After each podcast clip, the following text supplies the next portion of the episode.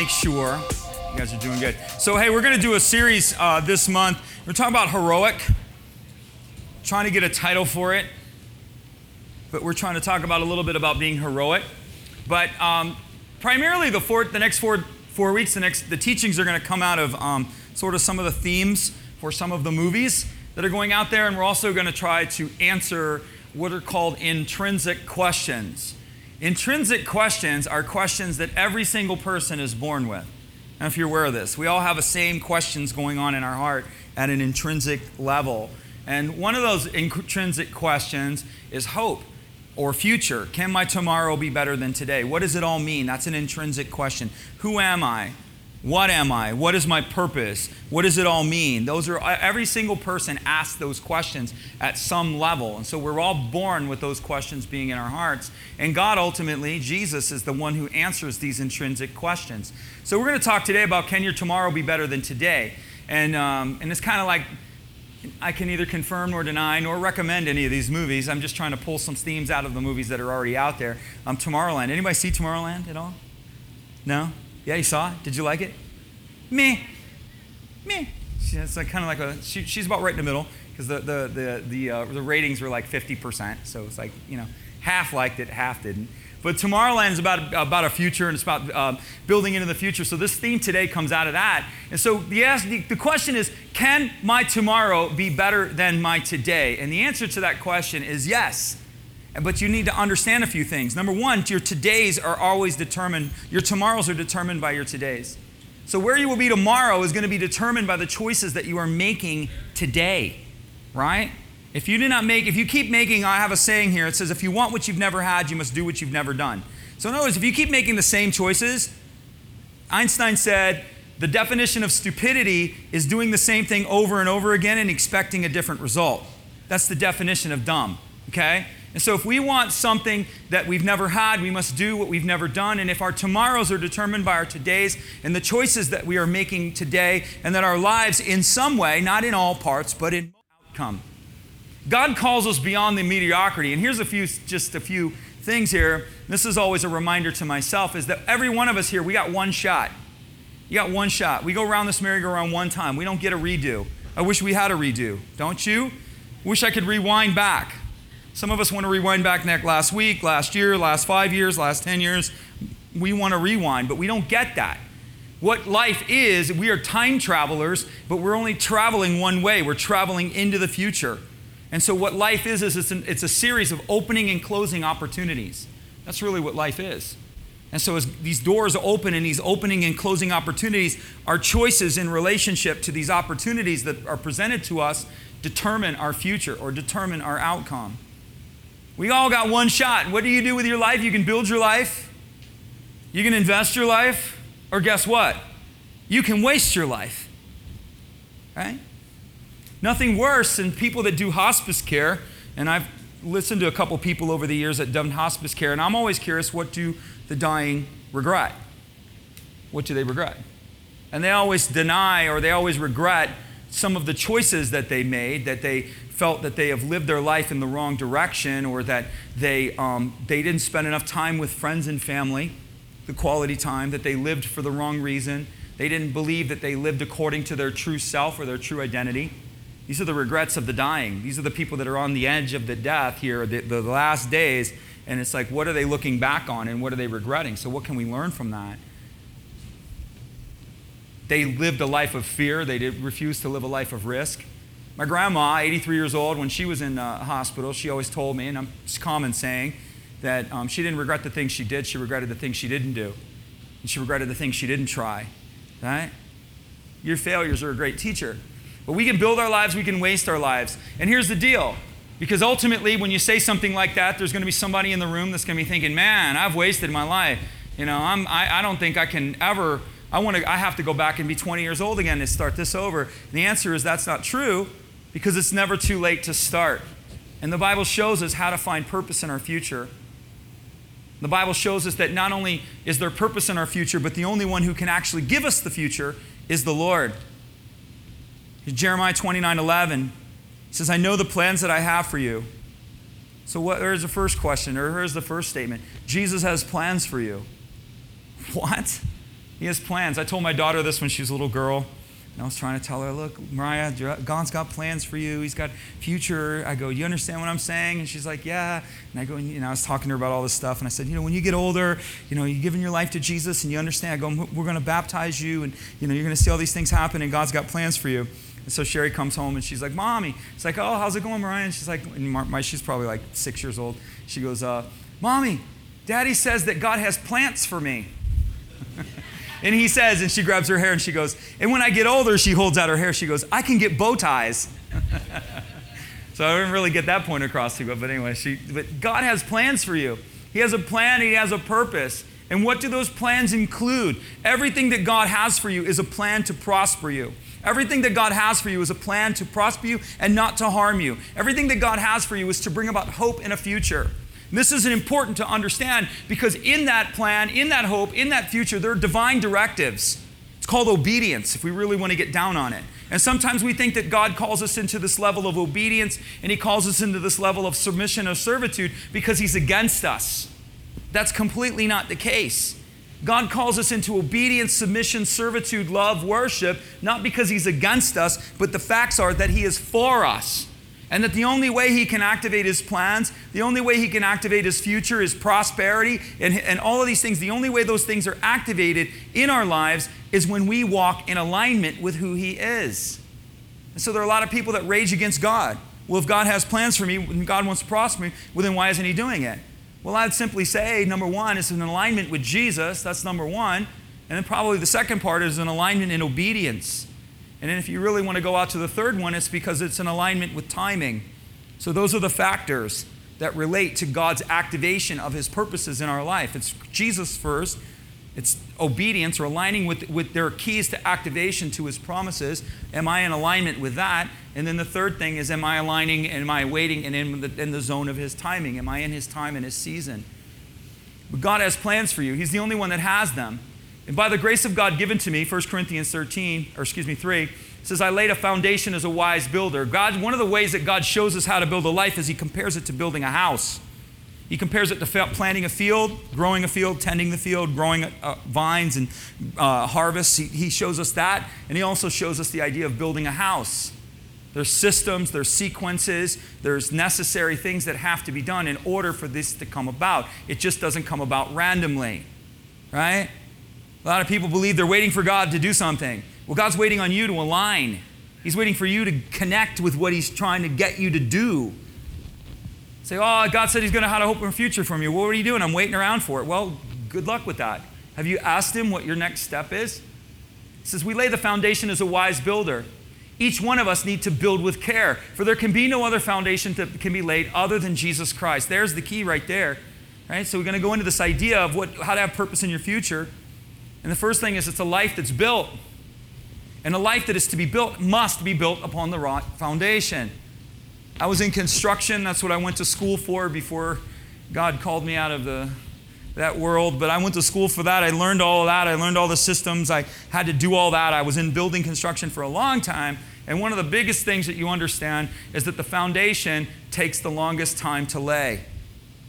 The foundation takes the most time and takes the most effort in order to lay.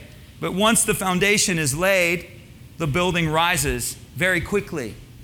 The, and, and, but the foundation also determines the size, the scale, and the scope of the building. You can want to build a tower, but if your foundation is wrong, that tower is coming down. You can build an amazing mansion, but if your foundation is wrong, then it's coming down. And so Jesus is our foundation. And so, anybody, regardless of where they are, as even as a Christian, if you've given your life to Christ, the way we lay that foundation is not just by receiving Him. The way we lay that foundation is in the intimacy, the development of the relationship with Him. The integration of the relationship into every area of our life establishes a foundation. If Jesus is not the foundation of your marriage, you do not have a foundation in your marriage. If Jesus is not the foundation of your business, you do not have a foundation in your business. And we can go on down the list.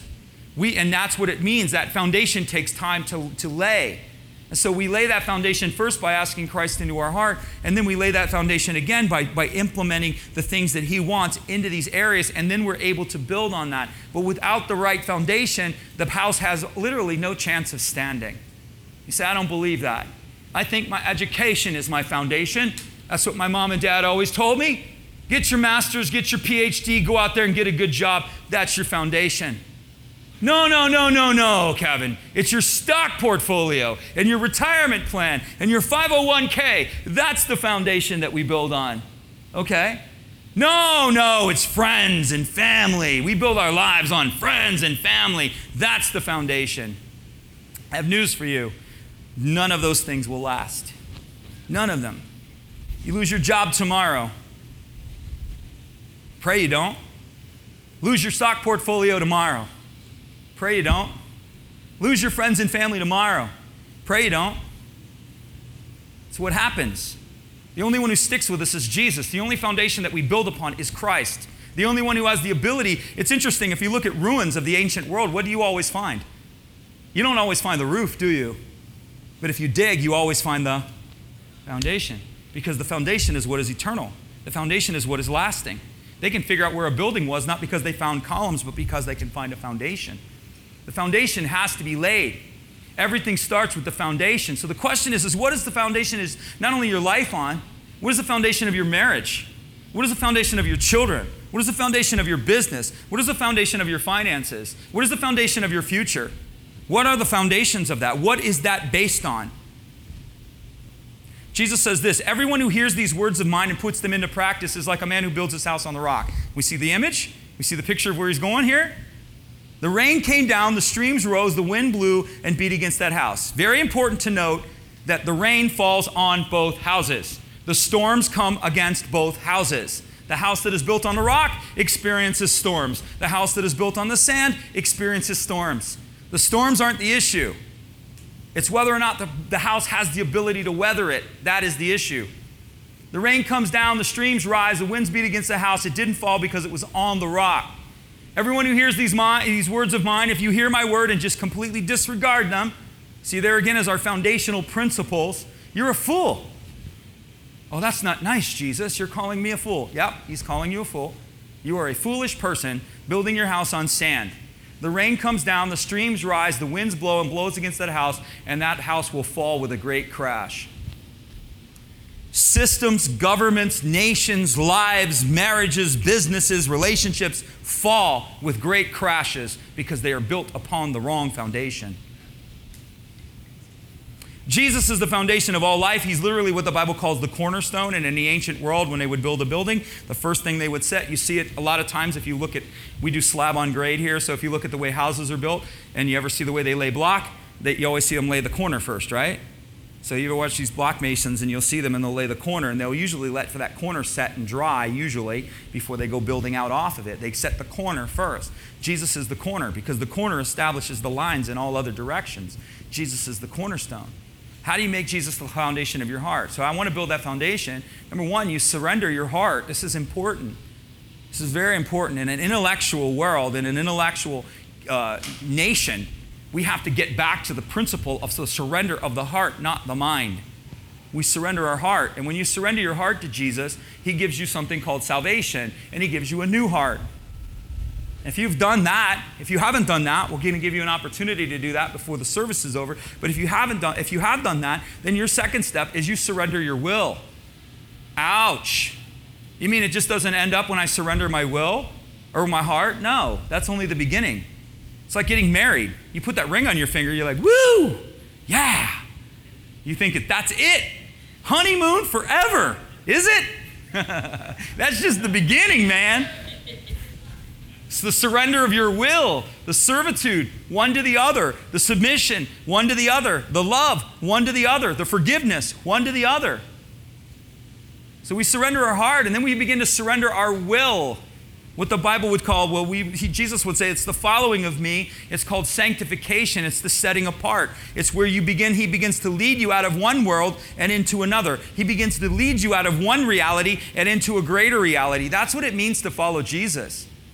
If we're not experiencing these new realities and we're not experiencing life change, it can be directly traced back to our willingness to follow him.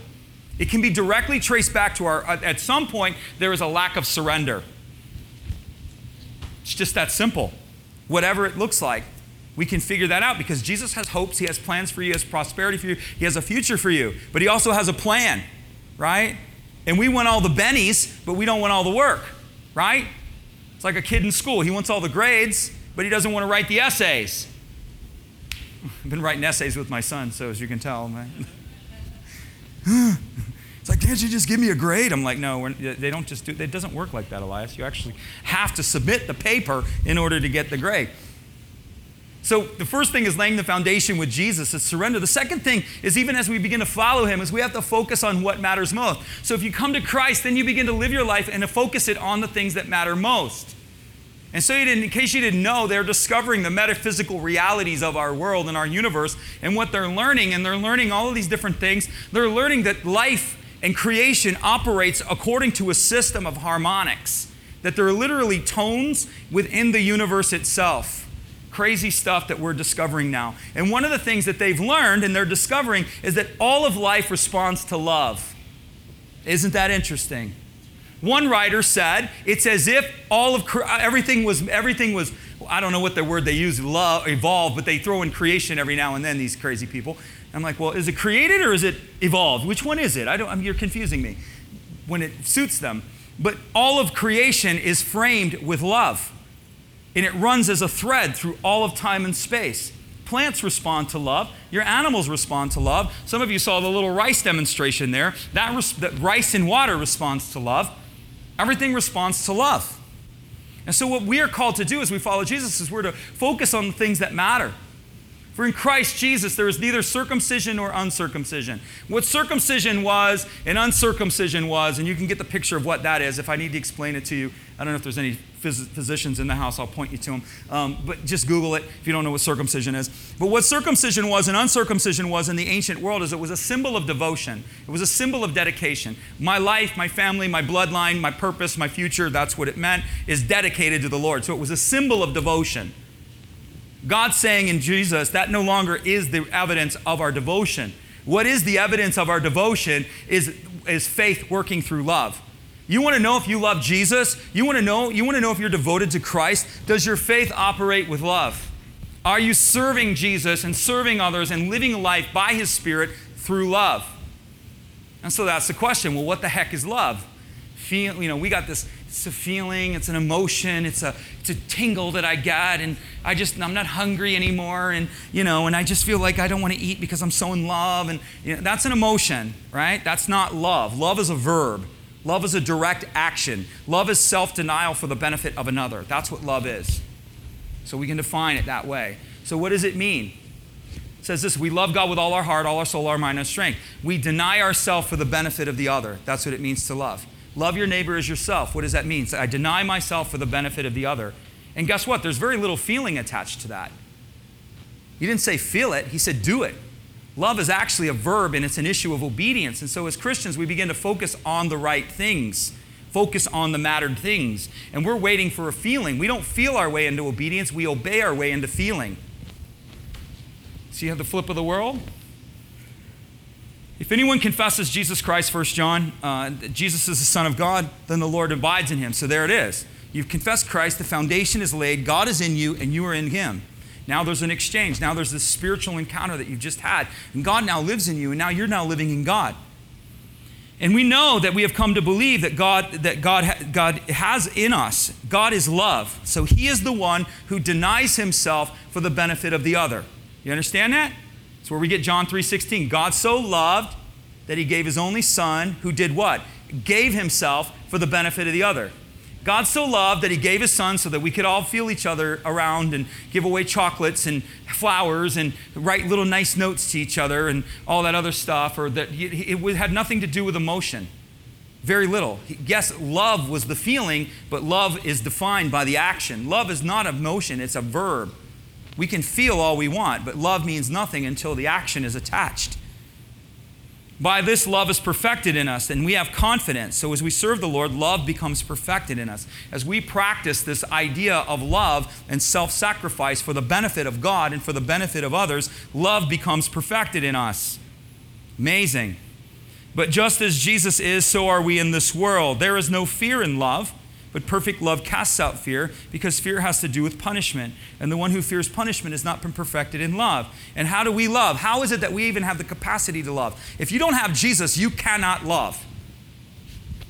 Well, I see it all the time around me. No, they're loving for the wrong reasons. Most people are loving for what they can get, or there's some equation of a, of a, of a benefit to them. The love that God calls us to is a self sacrificing love, and you as a human do not possess it, so you know. Only in the Spirit do you possess that kind of love. It's called agapeo. Phileo, eros, um, I forget the other one that's like, or I like Sundays, but phileo, eros, uh, and agape are the types of love in the Bible. Phileo is friendship, eros is intimate love uh, between a man and a woman, and agapeo is self sacrificing love. And God calls us to agapeo, and we don't have it. You can't love as a human. You cannot love at that level unless you have Jesus. You can't. You can't. Because it's imparted only by the Spirit. That love comes only from God. It's like forgiveness. You can't truly forgive without Christ. You can't. That's why we see vengeance and people are on all different types of things because they're, they can't sleep and we've got all these crazy things going on because we're dealing with a level of unforgiveness. Some of that biological stuff is a result of an emotional state that we're in consistently and we can't forgive because we're trying to expect something of ourselves that we cannot do. You have to be in the Spirit in order to do that. It is only imparted by the Spirit, period. Can't be done.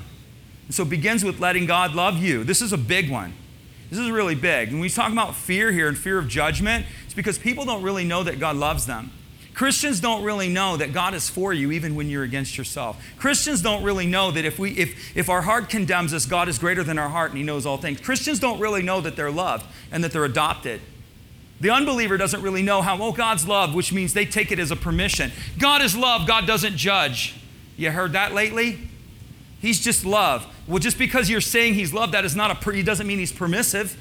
Doesn't mean it's like do whatever you want. That's what love means. That's not what it means.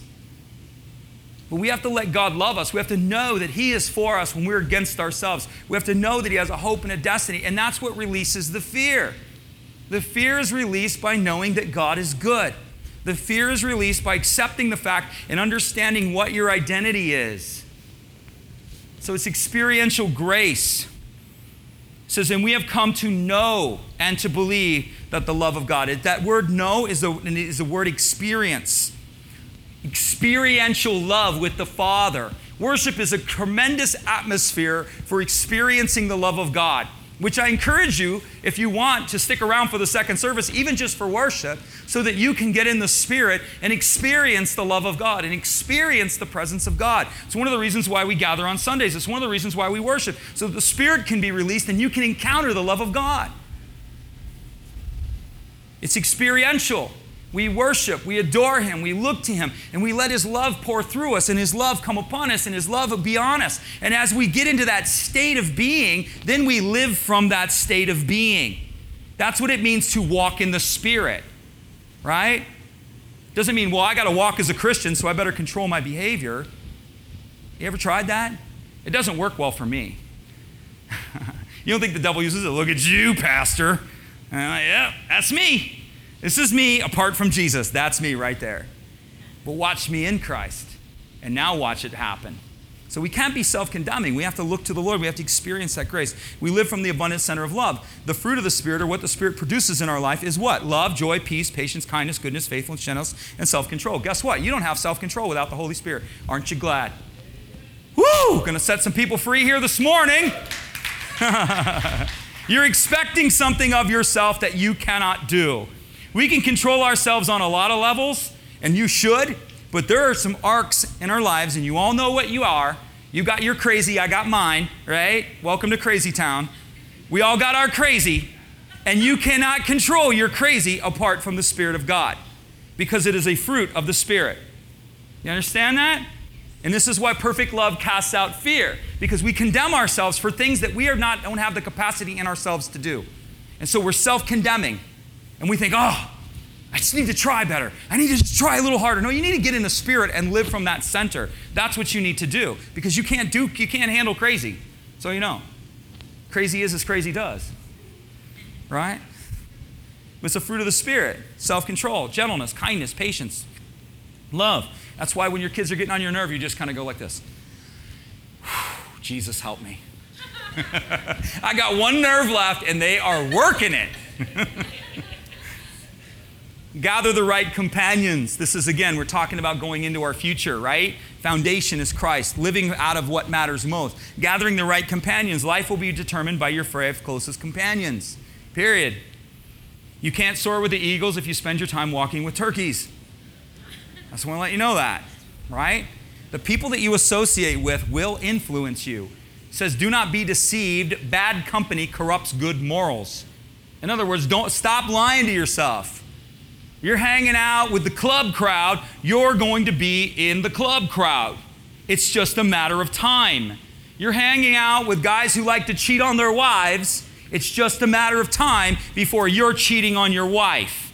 You like hang out with a bunch of dudes that like to neglect their children and their family time. It's just a matter of time before you start neglecting your children and your family time. Make no mistake.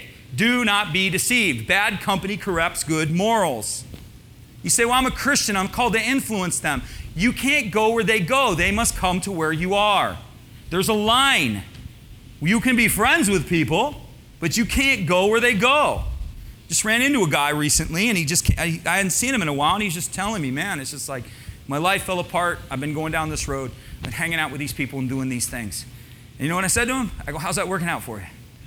And he said, Horrible said horrible. He's like, I feel like every like the wheels are coming off. He's like, I feel like everything's, and he's just saying, you know, because uh, he's feeling convicted. Oh, here's the pastor. I haven't been to church in like, you know, oh my gosh, you know, like, hey, I'm more like, hey, what's going on, man? How's it going? He's like, oh, I'm good, I'm good. Pulling a shirt over his head, kind of thing. I'm like, look, man, like just get it right. Just just realign yourself.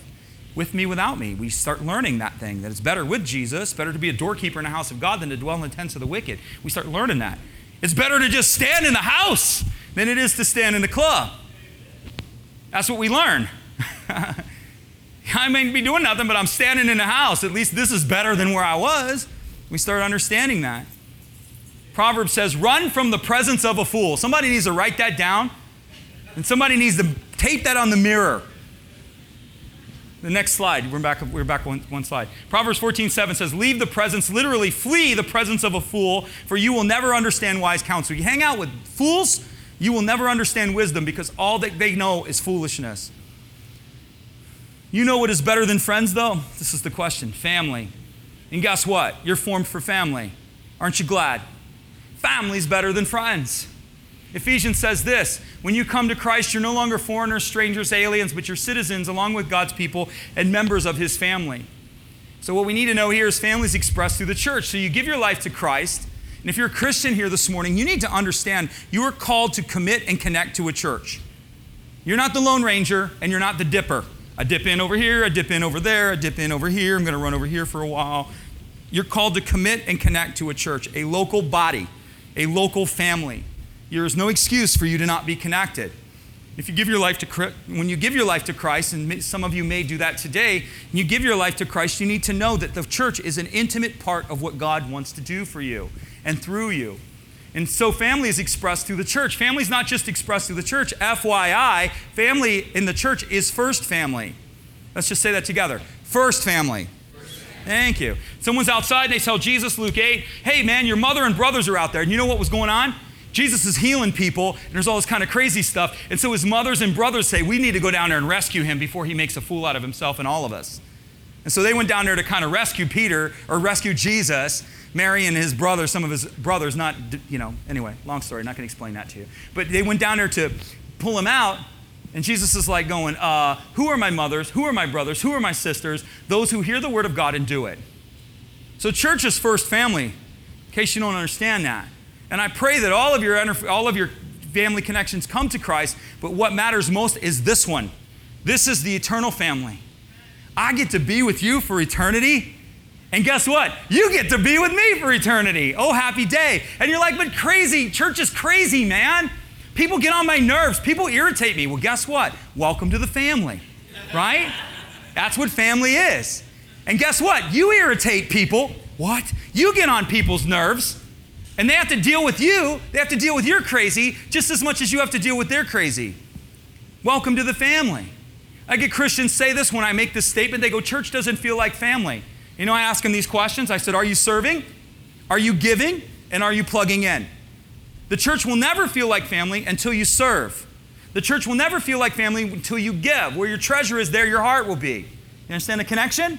Start giving, and all of a sudden things start mattering to you. Start serving, and all of a sudden things start mattering to you. Start plugging in, and you start developing rest, uh, uh, developing restaurants, developing relationships. The idea of serving is the difference between family dinners and restaurants. Anybody go to restaurants? As I've gotten older, I love eating out. God help me. I love eating out. I like somebody else just doing it for me, man. Yeah, I'll take two tacos, bring them over here right in there. You clean up at the house, like we cooked hamburgers yesterday, and it's like I'm looking, I still got all this mess on the counter. I'm like, oh my gosh, I gotta clean this up. But at a restaurant, they do everything for you. They bring it to you, they fill your water glass and all this other stuff. And guess what you get to do at a restaurant? You get to complain, right? My tacos were cold, the mashed potatoes were a little mushy. In fact, I'd like to see the manager. And can I get a comment card? That's what we do at restaurants. When we have family dinners, what happens at a family dinner? We call each other up. Hey, you coming over? Yeah, I'm coming. All right. I need you to stop by the store and pick up some hamburger buns. Okay, would you do that? Pick up buns? All right, so I call them. No, I need ice and I need soda. Would you run out and get me ice and soda? Hey, could somebody help me over here? Can somebody help me set this up over here? Hey, by the way, can you all help clean up? You see the difference? Family dinner, Christians treat church like it's a restaurant. That was a three, Pastor. Try it again next week. I didn't like the worship. The music was a little loud. And when is somebody going to fix this place up? When is somebody, you know, I just can't believe it. We complain, we give comment cards, we do all these different things, but that's not the dynamic. The dynamic is family. We serve one another, we love one another, we help, we participate. What can I do to make the family dinner better? What can I do to make the experience better? What can I do? And the last one is committing to a higher purpose. Next slide. So you need to get the right companions. If you're not committed and connected to a church, you need to. If you're committed and connected to a church and you view the church as a restaurant, you need to stop. Well, I'm coming to get fed. I'm coming to get fed. Well, I go to my mom's house to get fed too, but she doesn't expect me to leave, the, leave, leave a mess. If I eat, I clean up, right? Huh? And if I go, hey, you know, mom, you know I like roast chicken. What's up with the what's up with the roast beef? Why don't you why do you got roast beef? And you know I like roast chicken. She's gonna go, the store is two miles down the road, Kevin. Why don't you just get in the car, go down there and get yourself some roast chicken and come back here? You know, it's just kind of how it is. And so we commit to the Lord. We focus on the, on the right things. We understand church as a family. We commit and connect to it. We build healthy relationships through the family, not at a distance, and we commit to a higher purpose. And here's the idea here you're not here for you. Newsflash, you're not on the planet for you. So, what does it mean? They asked Jesus, they said, Well, I'll give you the statement. What it means as a believer is we make great commitments. Great commitments to what? A great commitment to the Great Commandment and a great commitment to the Great Commission. And what does that look like? Well, Matthew 23 says, What's the greatest commandment? Love the Lord your God with all your heart, soul, mind, and strength, and love your neighbor as yourself. Love finds its expression in, in servitude. We serve one another. We serve everything around us. We are servants by nature. It is enough for the master, for the servant to be like his master. That's enough. Jesus came to serve. He is the model of servitude, and it, Jesus is like, You are not greater than me. Okay? You're not above me. And so it's a, what, what greatness comes and what destiny and purpose comes is it comes and love finds its expression in servitude, not ego trips. Do you know who I am? You know who I am? This is the old idea we try to drill into the ministry school, right? I'm the pastor, which means, you know what that means? Chief servant. Chief servant, right? It's a lot of stuff. I'm, I'm to serve most in the best capacity that I am. And as people become servants and get involved here, ministry is about servitude. Life's about servitude. Servitude is the key to everything. You're not going to be a good salesman if you don't serve your sales, serve your customers. You're not going to be a good family member if you don't serve the family around you. You're not going to have a good business if you don't serve your clients. You're not going to be a, have a good you're not going to be a good coach if you don't serve those you're coaching. You're not going to be a good friend if you don't serve your friends. Servitude is the key to everything. So we make a commitment to the higher purpose that we are servants. It's not this way among you. Whoever wishes to be great shall become a servant. Right there, there's a Tony Robbins principle. You know, Tony Robbins needs to look at Jesus because that's the foundation of success. You want success? He just said, if you want to be great, serve. That's the way up. The call of the gospel is the way up is down. When you work at when you work at your job, your job is not about your wages. It's not your job that's paying your wages. It's the idea that you have the opportunity to be a servant. You have the opportunity to reflect Christ in the marketplace to those with whom you're working, to the bosses by the way you go about your business, by the way you show up on time, by the way you complete the tasks, by the way you communicate. All of those things are an opportunity to reflect Jesus. Lights in the world. We know understanding that we're not working for our boss, we're working for the Lord. And then here's the last one. Next slide. When they saw him, they worshiped him. So Jesus has just risen from the dead. It says they saw him and they worshiped him. And I love this part. It says, but some doubted. Ha ha ha.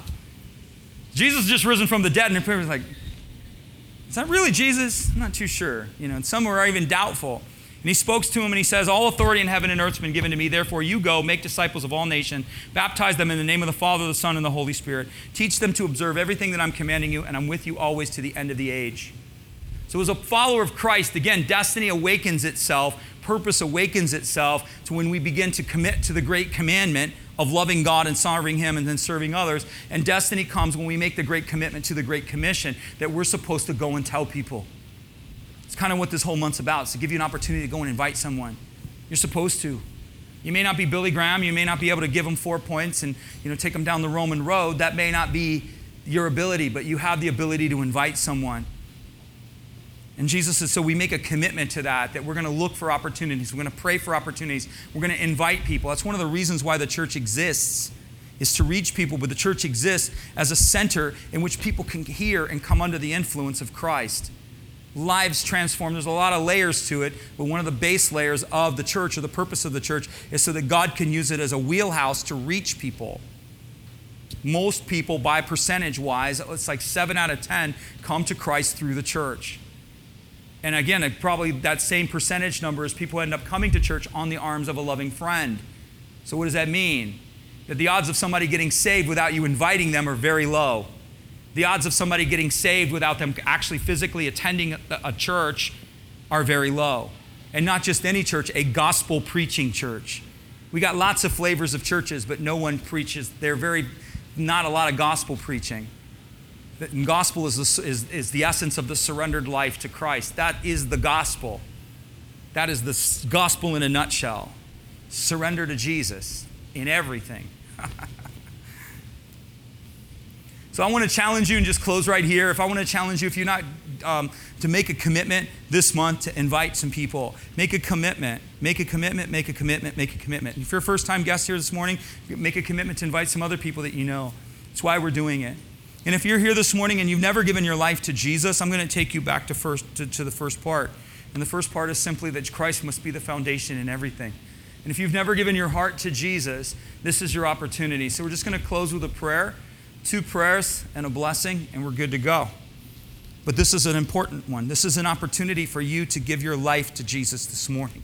And all you got to do is open up your heart and surrender your heart. And we're going to pray with you. We're going to pray together, and Jesus will make himself the foundation within your heart. So let's just pray together. Dear Jesus, come on, let's pray out, guys. Dear Jesus, I believe that you are the Savior. I need a Savior. I may not understand it, but I choose to believe it. And I open my heart to you, Jesus, and I ask you to come inside. I ask you to forgive me. I ask you to heal me. I ask you to repurpose my life. All that I am, I give to you, and all that you are, I receive as mine. From this day forward, I choose to follow you. In Jesus' name.